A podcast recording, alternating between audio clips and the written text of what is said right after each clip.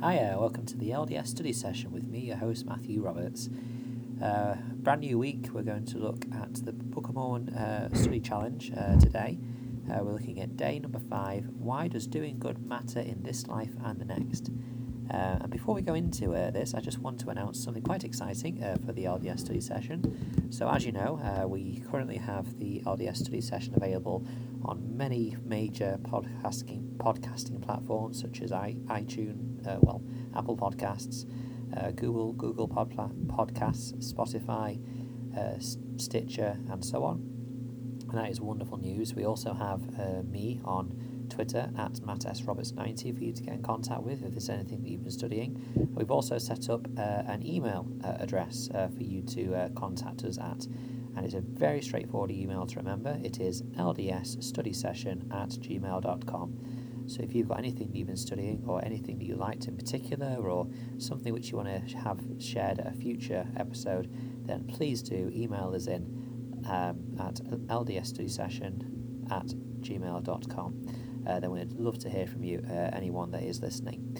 So um, we are going to continue uh, with this 21 day Book of Mormon challenge on day five. Uh, which is found in Alma 41, verses 1 to 15. And this is a really straightforward one, actually, a really clear message here um, by, uh, by Alma to, his, to one of his sons. Talking about why doing good in this life does indeed matter. Uh, he is speaking to his son Corianton, who has made a number of choices uh, which unfortunately have uh, led to not such good results. Uh, and so he's teaching about, about the importance of uh, and the need to um, think about the choices that we make and the fact that they each have consequences.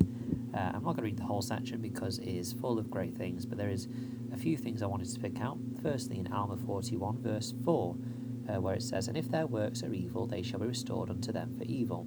Therefore, all things shall be restored to their proper order, everything to its natural frame. Mortality raised to immortality, corruption to incorruption, raised to endless happiness to inherit the kingdom of God, or to endless misery to inherit, the kingdom of the devil.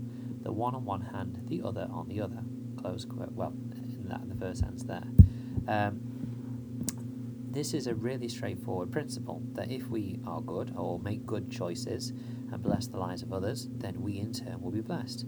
Whereas if we make choices contrary to the laws of God, which show that we don't love God or our neighbour, depending on what it is that we are disregarding in our life, then we don't receive the blessings for that. Uh, it's, you know, it can't be much more simple than that, really. Um, there was a great quote by um, Elder, well, I should say President um, Dallin H. Oaks, who talked about this and about the um, the way this works in our lives. He said it in the Cleansed by Repentance talk, which was just by the last General Conference, April 2019. Uh, he said this quote, The purpose of this final judgment is, is to determine whether we have achieved what Alma described as a mighty change of heart, where we have become new creatures, creatures with no more disposition to do evil but to do good continually.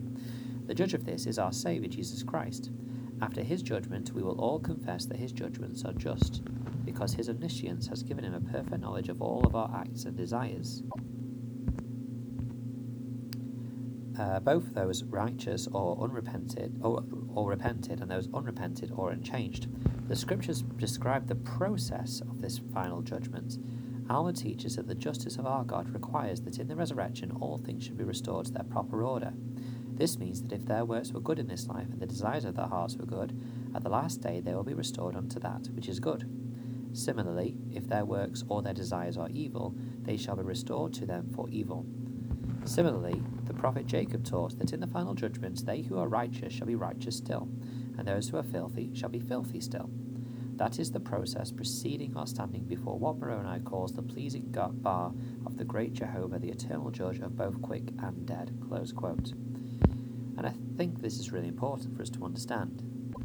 As I was growing up in the church, I kind of had a picture in my mind about the final judgments, where perhaps I'd be stood, you know, in front of a, uh, a judge's desk, perhaps, uh, and our Heavenly Father would be, you know, behind the desk on the other side, and we would have our kind of lives before us, and the Saviour would be there advocating on our behalf, and then a judgment would be made about, you know, where we go, you know, to what kingdom we uh, we attain to, and we would find out there and then, you know, what that judgment will be. But actually, after having studied further and kind of pondered about this more, I think we'll know when we get to that final judgment what our outcome will be for two reasons. One is a very logistical point um, point of view.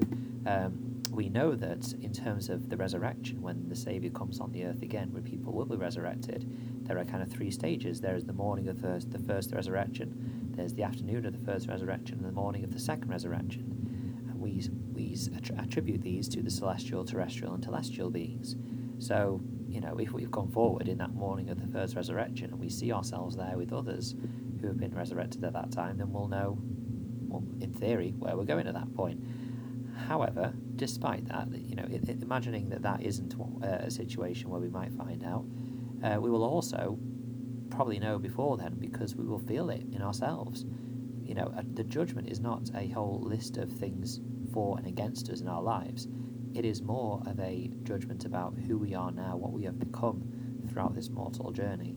And if we, you know, recognize even at that stage that there are things which are still not right in our lives, that things which we still haven't repented of, or, or, or even things that we haven't prepared to the point that they should be at to, to attain a celestial glory, then then we won't at that point, and the time is over. Um, and so, I think that is you know that is something. Worth. Final judgment is a judgment of who we've become rather than the things we've done. Of course, the things we've done, as it suggests in Alma 41, lead to what we are or what we become.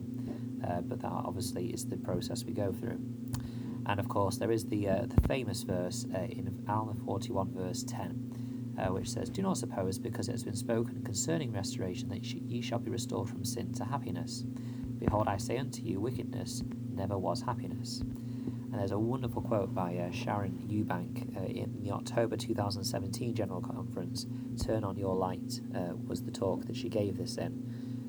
But she said this Quote, being happy doesn't mean to slap a plastic smile on your face no matter what is going on, but it does mean keeping the laws of God and building and lifting others.